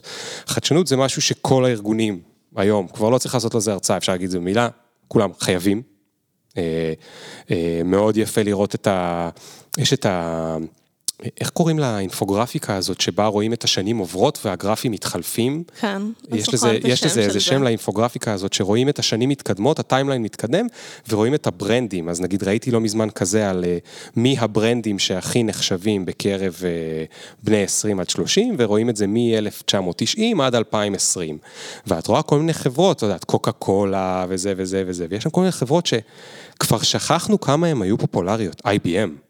וואו, מה זה היה? יש לי מחשב IBM, זה הדבר הכי מטורף, כל מיני כאלה, ועכשיו כמובן למעלה זה אפל, ו- ו- ומה שיפה אגב זה מייקרוסופט, מייקרוסופט נורא פופולרית, ואז היא נעלמת, ואז, אני מסתכלים רק על ה top 10 כל הזמן, ואז היא חוזרת בענק, והיא קצת יורדת וחוזרת בגדול, וכאילו מייקרוסופט מצליחה שם לשחק אחורה וקדימה ואחורה וקדימה, כן, כי יש להם מנהיג מדהים גם, אבל, אבל אני מציין את זה כי, למה אני מציין את זה? דיברנו על חדשנות, למה זה כל כך אה, קשה אה, להכניס אה, חדשנות. אוקיי, גם ארגונים מאוד מצליחים ומאוד פופולריים כבר לא יכולים לשקוד על השמרים. יש תחרות מטורפת, אנחנו חייבים חדשנות. ארגונים כבר מזמן מנסים להכניס חדשנות, הם מרגישים את זה בקרביים שלהם, וזה אפילו, לא אגיד לך הארגונים השמרניים והמיושנים והלא יודע מה, בנקים גדולים. גם חברות הייטק שהן בנות כבר חמש, שבע, תשע, עשר שנים, כבר חייבות חדשנות וכבר קשה להם לייצר חדשנות כי יש בהם כבר יותר מאלף עובדים. ועדיין יש אין ספור תהליכי חדשנות, יועצי חדשנות, זה חדשנות ואנחנו אנחנו כל פעם אה, אה, אה, מדברים על הדברים האלה, קשה לראות את החדשנות מצליחה להיכנס לארגונים. בואו נסתכל על זה רגע מהזווית הזאת, כמו שהסתכלנו מהזווית של אישה בהייטק, למה כל כך קשה לייצר שינוי בארגון ולהביא לו, למשל, חדשנות?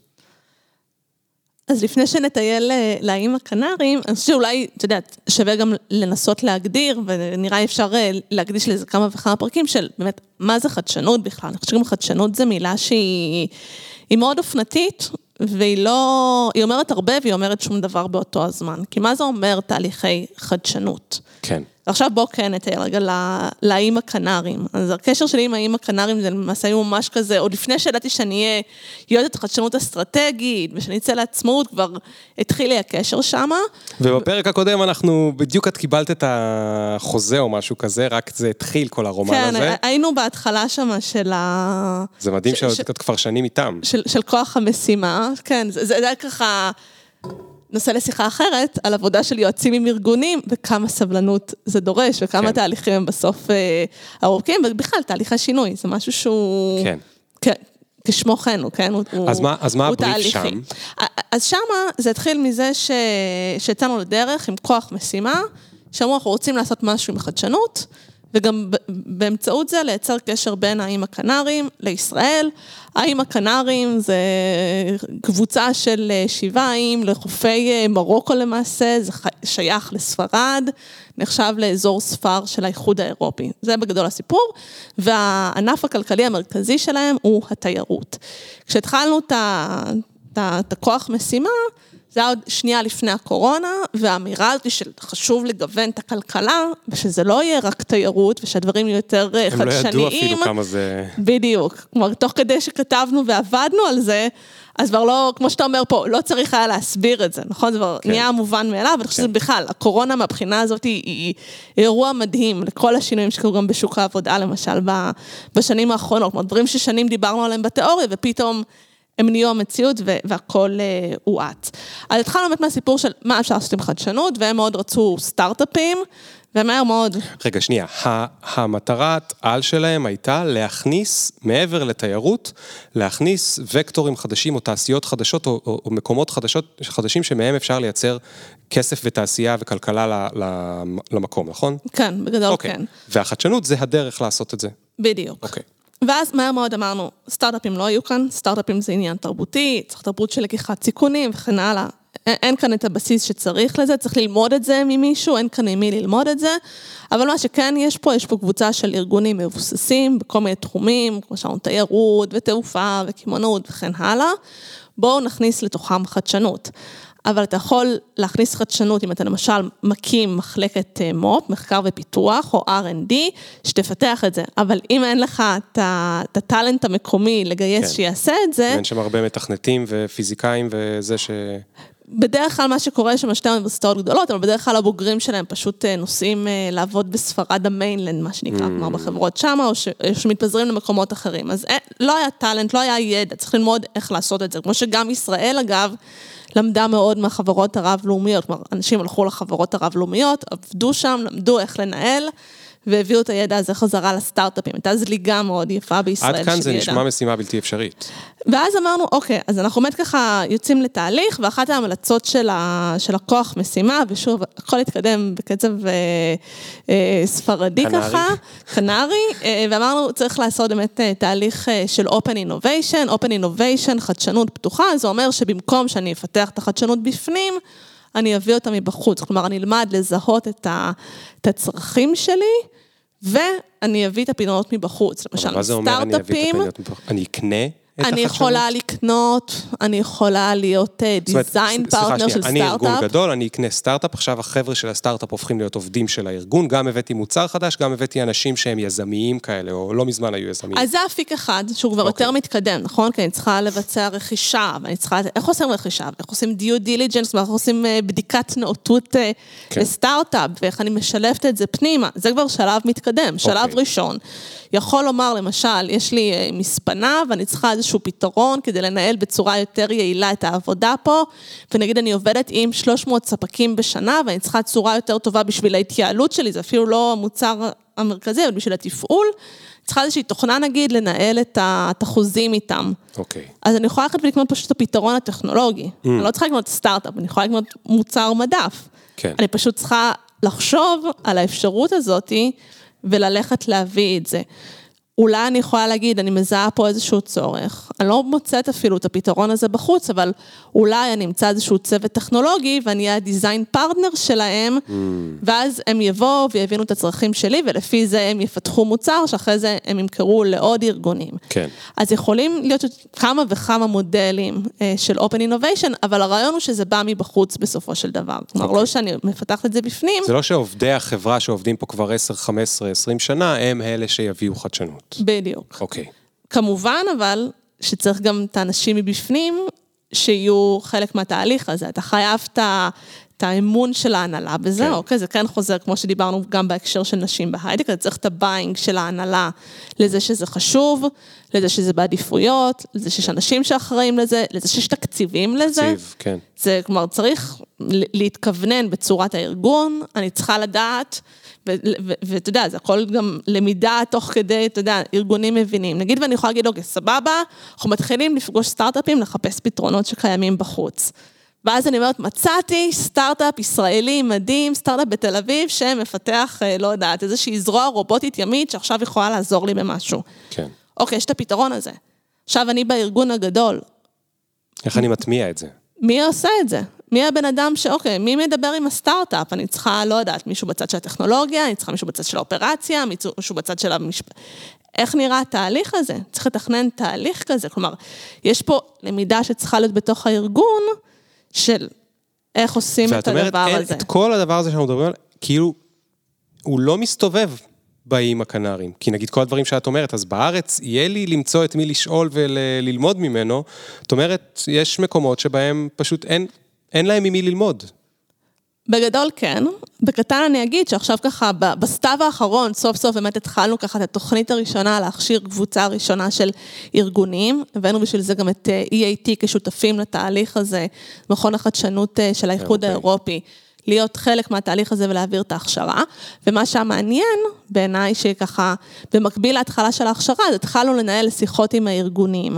והיה מאוד מעניין קודם כל לראות שבאופן אינטואיטיבי, ואתה יודע, אולי לא כך מנוהל או מתוכנן, יש כבר דברים שקורים מבפנים, למשל כל מיני תהליכים של מה שנקרא ideation, של העלאת רעיונות על ידי העובדים, ו- ותהליך של איסוף אה, ועיבוד שלהם פנימי. זאת אומרת, זה קורה שם בלי קשר לפרויקט שלכם. כן. זה משהו שקורה שם כבר אה, אה, אה, אורגנית. בדיוק, אבל הם אפילו לא, לא כך התייחסו לזה בתור משהו חדשני. כלומר, כשאתה מתחיל לגרד את השכבות, ואגב, זה הרבה קורה בתהליכי ייעוץ, שאתה בעצם כאילו משקף לארגון, רגע, תקשיבו, אתם רציתם לדבר או להתייעץ על איזושהי סוגיה מסוימת, אבל כבר יש פה דברים. יש לא- כמה אחוזים כבר את, שיש לכם. אתם לא באמת מתחילים מאפס, או למשל, למשל חברה, אחת החברות שלנו שמשתתפת בתוכנית, שהן בתחום אה, של תחבורה, והם הבינו שהמודל העסקי שלהם הוא כבר הולך ונהיה פחות רלוונטי בעולם הנוכחי, והתחילו לנסות כל מיני מודלים עסקיים אחרים. אז זו לא חדשנות, אתה יודע, שעכשיו הם מפתחים איזשהו מוצר אה, מהפכני, נה נה נה נה נה.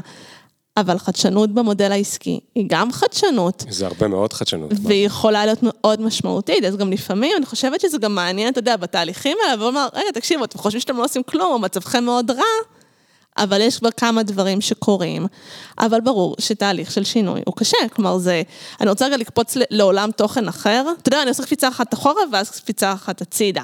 מקום אחד נגיד שבעולם של נשים בהייטק אני מצאתי שהוא מאוד קשה, זה המקום האישי. אוקיי, בחדשנות אני פחות רואה שאנשים לוקחים את זה למקום האישי. אני אתן לך דוגמה.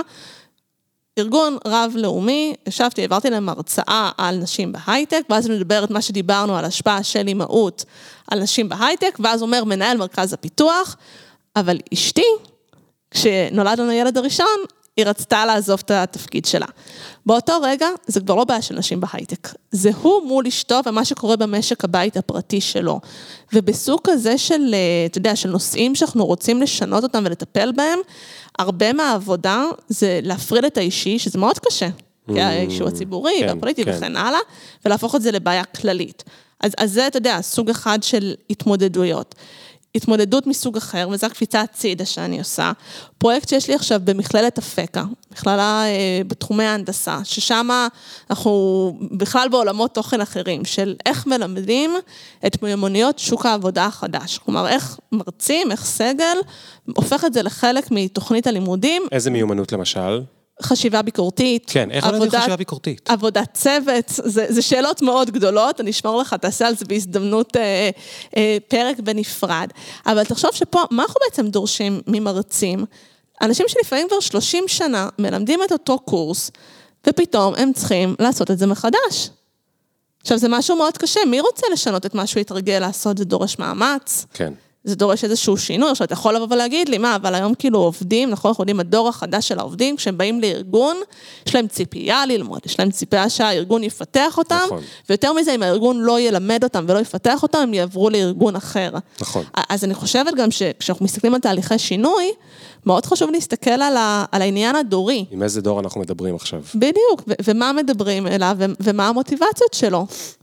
כלומר, אם אני באמת כבר מישהי שכבר רואה עוד שנייה את הפרישה שלי אולי, כן. לא בטוח שאני ארצה עכשיו להשתנות, זה גם לאו דווקא עניין דורי, זה גם בתוך אותו דור, יש אנשים שיהיה להם יותר את את הרצון לעשות דברים חדשים, והם גם כן. מבינים שהם חייבים, ויש כאלה שכזה רק, יאללה, עזבו אותי, יש לי כבר קביעות את פה. יודעת, ד- ד- אמרת שאולי בחדשנות, אה, זה לא אישי, אבל הרבה פעמים הקושי לעשות שם שינוי הוא אישי מכיוון אחר, הוא לא אישי הביתה, אלא הוא אישי במובן של טובתי האישית אל מול טובת החברה. זאת אומרת, עכשיו אנחנו נביא חדשנות בתחום הלא משנה מה.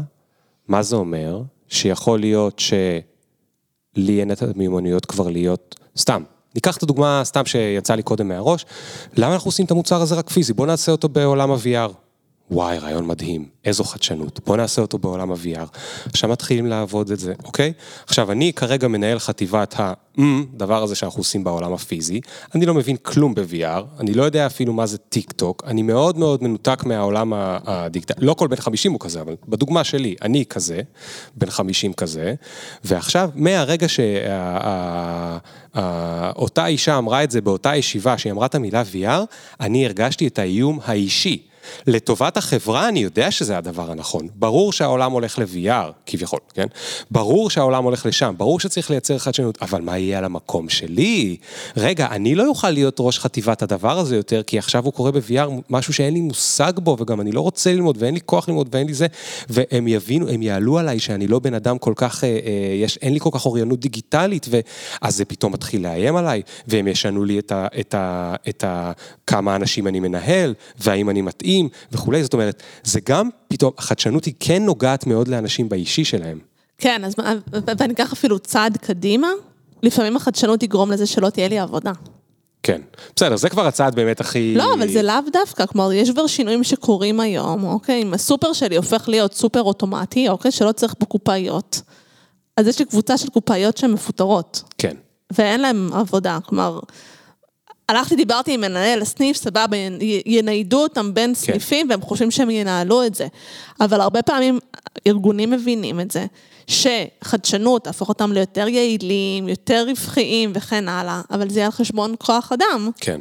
ואז זה באמת, אתה יודע, זה לא רק אני כאילו כאינדיבידואל, שהתפקיד שלי הוא מנהלת חדשנות, או לא משנה, מנהלת חטיבה שאליה אמורים לבוא הפתרונות ואני נהיית לא רלוונטית לדבר הזה, אבל עוד יש לי עבודה, לפעמים זה לגמרי יאכל לי את העבודה שלי. כלומר, לא סתם אז... יש את החשש הזה מהתוכנה כן. או הרובוטים שיאכלו את העבודות. אז, אז בעבודה, שאת, את, בעבודה שאתם עושים עם הקנרים, מה, מה עוד, כאילו, תני לי עוד דוגמה אחת למשהו שאתם... מייעצים להם לעשות כדי לעודד את החדשנות. כי, כי עד כה דיברנו על מלא סוגי uh, התנגדויות, כאילו, כולם מתנגדים בעצם, חוץ מאולי uh, המנכ"ל שרוצה שהחברה תתחדש כי אחרת היא תמות. אז מה שמעניין, זה שדווקא חלק גדול מהארגונים שם, העבודה היא קודם כל פנימית. כלומר, עוד לפני שהם יפגשו סטארט-אפ אחד ויתקשרו להם את מה שהם צריכים, אז הם צריכים באמת ככה אתה יודע, לקבל את ה buy-in, מה שנקרא, של, ה, של ההנהלה. את המסאז' למוח קודם. עכשיו, זה, זה מעניין, כי לפעמים המנכ"ל, וזה ברובם מנכ"לים, וגם הרבה מהחברות שם ספציפית, זה, אתה יודע, זה לא חברות הייטק שאנחנו מכירים, זה אפילו לא החברות הגדולות פה, זה חברות משפחתיות. זה גם, אתה יודע, זה מכתיב סוג מסוים של, של התנהלות, אז הרבה פעמים המנכ"לים בעיני עצמם, הם בעד חדשנות, הם באמת רוצים את זה, אבל הם עוד לא עושים את הצעדים שצריך כדי שזה יקרה, כמו mm. שדיברנו, למשל תקציבים ואנשים וכן הלאה.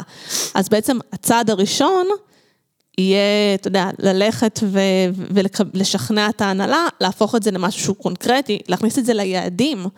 זה גם mm. שאלה, למשל, איך אתה הופך את החדשנות, את אותה סוגיה שהיא מאוד אמורפית, יכולה להיות לאיזה שהם KPIs. שמשתמשים בהם. אז במקרה הזה באמת בנינו סוג כזה של סילבוס. אתה יודע, עכשיו זה, זה טעימה, זה התחלה, זה... אבל שבדיוק הולך ועובר עם הארגונים את הדבר הזה של איך אני מבינה בכלל מה אני צריכה. ואיך אני מזהה מי יהיו השותפים שלי בארגון, ששם גם אולי יהיו לי הניצחונות המהירים בהתחלה. כן. ואיך אני הופכת את זה ליעדים שאני יכולה למדוד ולשקף להנהלה. אחרת, אם זה משהו שאין לו יעדים, אז הוא קצת כזה nice to have כזה, זה לא... בסדר, ואז בא המשבר, וזה גם הדבר הראשון שיחתכו. וזה גם אגב קושי, כי אם זה חברות שהן מאוד כזה מונעות מה, אתה יודע, מהשורה התחתונה של העסקים. וחדשנות בסוף, זה לא רק בהשקעה בסטארט-אפים, חדשנות, אתה יודע, אתה משקיע ואתה לא יודע... כן, יעבוד באמת, או לא יעבוד. יעבוד או לא יעבוד, ומתי אני אראה את התוצאות, ואיך אני אראה את התוצאות. יש פה תהליך של, של למידה, ולארגונים זה גם משהו שהוא קשה. כי עכשיו אתה מבקש מהם לשים כסף, והם לא יודעים מתי הם יראו אותו בחזרה, נכון. אם בכלל. אז יש פה באמת, אתה יודע, הרבה דברים ש, ש, שצריך ללמוד. כן, האם יש התנגדויות? בשפע, אבל צריך את הנכונות, וגם יש ארגונים שאתה פוגש, ואתה אומר כאילו, בסדר, הם, הם חושבים שהם רוצים, וזה כנראה לא יצליח, וזה גם בסדר. כן, כן. אז זה מאוד קשה, אז, אז, אז בואי רגע נעבור לדבר הכי קשה, לעשות שינוי ברמה הלאומית. מה התחלת להתעסק עם זה פתאום? כאילו חסרות לך אתגרים? אז כל אחת מהבעיות שבאמת ככה נגענו בקטנה, היא סוגיה שהיום מעניינת את ישראל, אבל בכלל מדינות, דיברנו קצת על האיחוד האירופי, מעניינת אותם בגדול. אה, ממש בתקופה האחרונה, יחד עם אה, סיום כהונת הממשלה אה, היוצאת, אז הסתמעה ועדת דדי פרלמוטר להון האנושי בהייטק, עשה תהליך עומק מאוד מאוד משמעותי, יצא דוח גדול, זמין באינטרנט, יכולים להיכנס ולקרוא אותו, מתייחס באמת להרבה מאוד זוויות, כולל דברים שדיברנו עליהם כאן, למשל עולם המיומנויות בהייטק, ששם זיהו שלוש מיומנויות מרכזיות שהן חשובות לאנשי ההייטק בישראל. פתרון בעיות מורכבות, עבודת צוות ולמידה עצמית. אה, אז זה ככה אזור אחד למשל שהוא מעניין, עוד אזור תחת הוועדה הזאתי, פעלה תת ועדה של נשים בהייטק, שאני גם ישבתי שם כנציגת התעשייה, ושם דנו במצב אה, של נשים בהייטק, הרבה מהבעיות שדיברנו עליהן, ואז יצא הדוח הגדול, ויש שם כל מיני המלצות, אבל בסוף אם נזקק את זה, השאלה היא איך לוקחים כל מיני מהפתרונות, גם שדיברנו עליהם כאן, אבל עושים אותם ברמה הלאומית, כן. עושים אותם בסקייל. וזו שאלה, אין לי עליה תשובה עדיין. אם, אם כן. יש רעיונות והצעות, אה, מוזמנים אה, לפנות ו- לא, ולדבר, ואולי יבואו דברים. לא, אנחנו מצפים לפגוש אותך עוד שלוש שנים כדי שתספרי לנו מה, מה הצליח, אבל אני חושב שכל מה שאמרנו על ארגונים הוא יותר מסתבך. פי כמה וכמה ברמה הלאומית, מתקציבים ותשומת לב. שאגב, גם בארגונים, ו... לא דיברנו על זה, אבל ארגון שמחליט להיכנס לתהליך של שינוי, הוא גם צריך להשקיע משאבים, כלומר זה גם כסף, זה גם זמן של אנשים, כן, שזה גם שקול לכסף. תשומת לב, ניהולית. אז, אז גם עולם המשאבים הוא, הוא לא טריוויאלי גם ב, בארגונים, אבל בטח ברמה הלאומית, בטח כשאתה יודע, כל תקציב הוא מתחרה עם אלף סעיפים אחרים בתקציב, אבל זה גם באמת שאלה. של איך עושים את זה בקנה מידה גדול. כלומר, אנחנו יודעים לבוא ולתת את הייעוץ, נגיד, שמותאם לבעיה שארגון כן. רוצה להתמודד איתה. כן. אבל איך עכשיו אנחנו עושים את זה פי עשר, פי מאה, פי אלף? אולי נשכפל אותך אה, בזכות הטכנולוגיה, אה, ותצליחי, כאילו, תצליחו ללכת בבת אחת להרבה מאוד אה, מקומות. זה היה עוזר או שכשאנחנו מדברים על הרמה הלאומית אז גם... יש שכבות נוספות שמתווספות, נגיד ספציפית לנושא של אה, אישה בהייטק, את מבינה למה אני מתכוון? כי כשאת הולכת לארגונים, אוקיי, אז את מטפלת כבר במקום שבו אה, נשים הן בגיל 24 אה, ומעלה וכולי. כשמדברים ברמה הלאומית אפשר אולי גם לגעת במקומות אחרים. אז יש דברים, למשל, דיברנו על הנושא של חינוך והחשיבות של להתחיל את זה בשלב מוקדם. ברור שזה נגיד דברים שהם די קל להחזיר אותם חזרה למדינה, נכון? כלומר, הפתרונות הם לא כאלה קלים, אף פעם הפתרון הוא לא קל, אבל אתה אומר, אם זה קורה במערכת החינוך, מערכת החינוך היא נמצאת uh, תחת המדינה, וזה דברים כן. שקורים שמה, למרות ששוב, יש הרבה השפעה של המורים, של ההורים, של הסביבה מסביב, זה כבר דברים שאתה היית קורא להם רכים כנראה, כלומר השפעות שהן הרבה כן. יותר עדינות, אבל זה דברים שהם ביכולת המדינה, אבל איך אתה עכשיו נגיד הולך, זה בעיניי שאלה יותר מאתגרת, איך את מה ש... שאנחנו דיברנו עליו שרלוונטי לארגונים, כל מה שקשור לתהליכי גיוס, לקידום כן. מנהלות, ליצירת אה, סביבת עבודה שהיא יותר שוויונית, איך את זה עושים ברמה הלאומית. עכשיו, שוב, בתוך זה יש דברים שאפשר לטפל בהם ברמת המדינה. למשל, אחד הדברים שמדברים עליהם בתחום של נשים בהייטק, זה החשיבות של, כבר לא קוראים לזה חופשת לידה, אבל של תקופת אה, לידה והורות, גם לגברים. כי מה בעצם מייצרת חופשת לידה לגברים? שזה היום יש כבר חברות הייטק שמתקדמות, הן חלוצות בזה ועושות את זה על חשבונן. אבל ממש לא כל חברה יכולה לעשות את זה, ולא כל המשק הוא הייטק.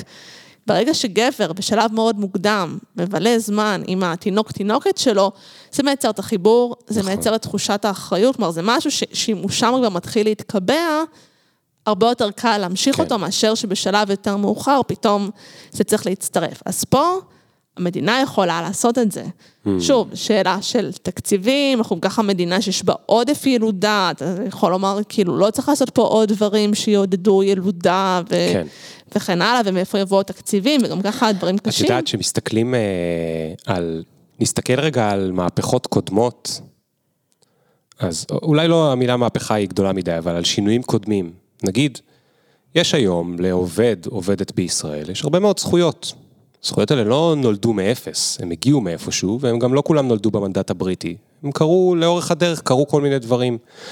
עכשיו, הרבה פעמים השינויים האלה קרו גם מתוך זה שנגיד היה את גוף ההסתדרות, אוקיי? אני לא מת על הגוף הזה באופן, בלי להיכנס עכשיו לפינות, ואני לא רוצה עכשיו לעורר התנגדות לשיחה, כי זה לא רלוונטי, אבל כשהיה גוף, התאחדות, עובדים, שהוא כמעט ברמה הלאומית, זאת אומרת, הוא חולש על הרבה מאוד תעשיות, וחולש על הרבה מאוד אה, אה, אה, מגזרים ועדות בתקופה שעוד זה היה יותר אה, אקוטי מאיזה עדה אתה כן או לא, וכולי, היה יותר קל לייצר כוח שיגרום ללחץ למדינה לעשות איזשהו שינוי.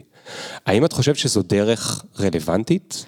אז אני אפתח סוגריים על נושא אחר שמאוד מעסיק אותי בימים אלה, וגם על זה עוד אין לי את התשובה של איך עושים את זה, אבל אני חושבת שבאופן כללי, המגזר העסקי בישראל, הוא אומר, אני בעסקים שלי. אני, מה שחשוב לי זה לדאוג בגדול, אוקיי, אני עכשיו בכוונה מרדדת את זה, אבל בגדול לדאוג לשורה התחתונה, ו- ואני רוצה לגייס את העובדים שלי, ושהעובדים יהיו מרוצים, ושהביזנס יעבוד כמו שצריך. ונוצר איזשהו ניתוק בישראל בין מה שקורה ברמת קבלת החלטות של המדינה והממשלה, ומה שנקרא פוליטיקה. לבין מה שקורה בחברות. איפה למשל ראינו את המגזר העסקי כן מתערב בין סוגיות אה, שהן פוליטיות? איפה? כשהיה את המאבק של חוק הפונדקאות, שפתאום חברות הייטק התבטאו בעניין, mm. נתנו תקציבים לעניין. עכשיו, אתה יודע, קל לי להיות צינית לגבי זה, ולומר שזה נושא שהוא יחסית בציבור ה... החילוני עד הדתי, אה, אתה יודע, לא, לא קיצוני והליברלי וכן הלאה, זה נושא שהוא כן. בקונצנזוס, ילודה כן. בישראל, כמו שאמרנו, זה בלב הקונצנזוס, זה לא משנה מי אתה, העיקר שתעשה הרבה ילדים בגדול. אז הנושא הזה היה קל לחברות להירתם אליו. אנחנו לא רואים את החברות כל כך מתערבות בנושאים אחרים. שצריך לקחת בהם צד באופן מובהק.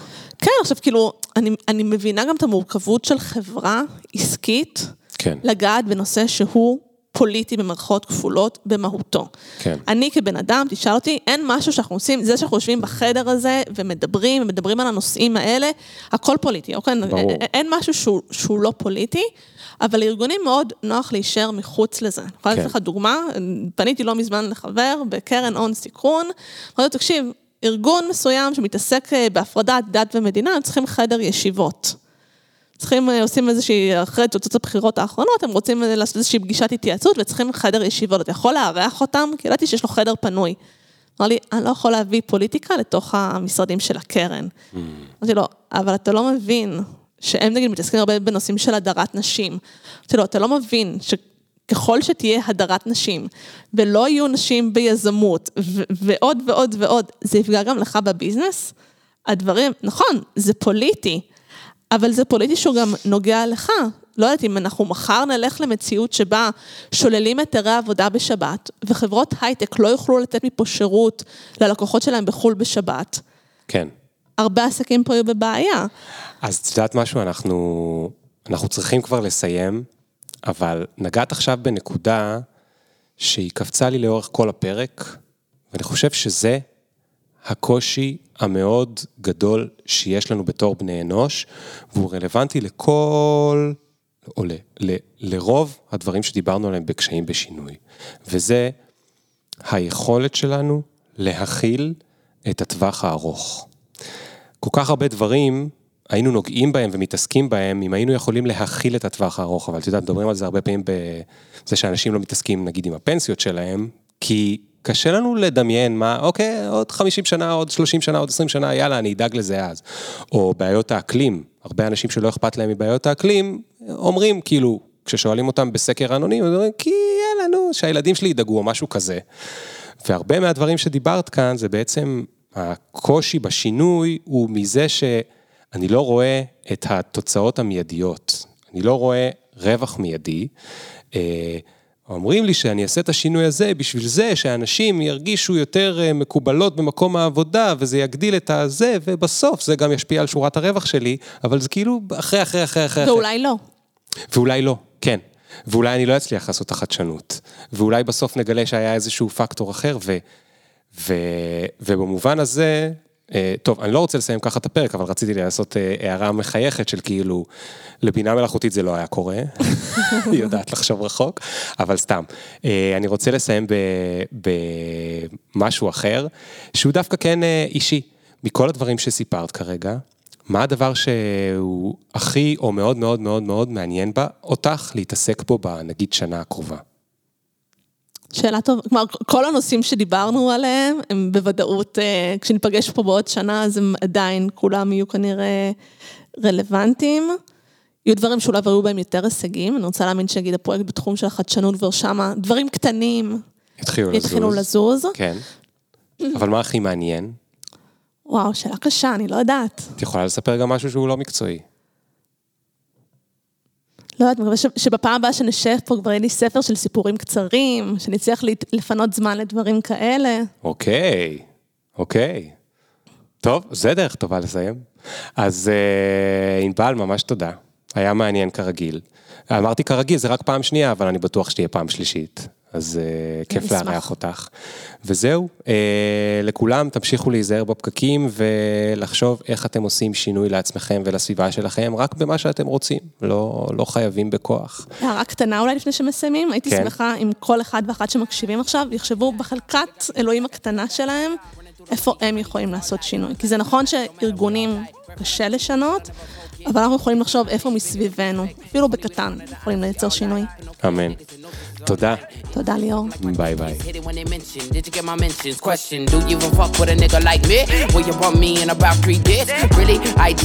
Cause every time a nigga talk, they can't see the big up picture. Fuck your filter, me can't go run, but me can't repeat. No.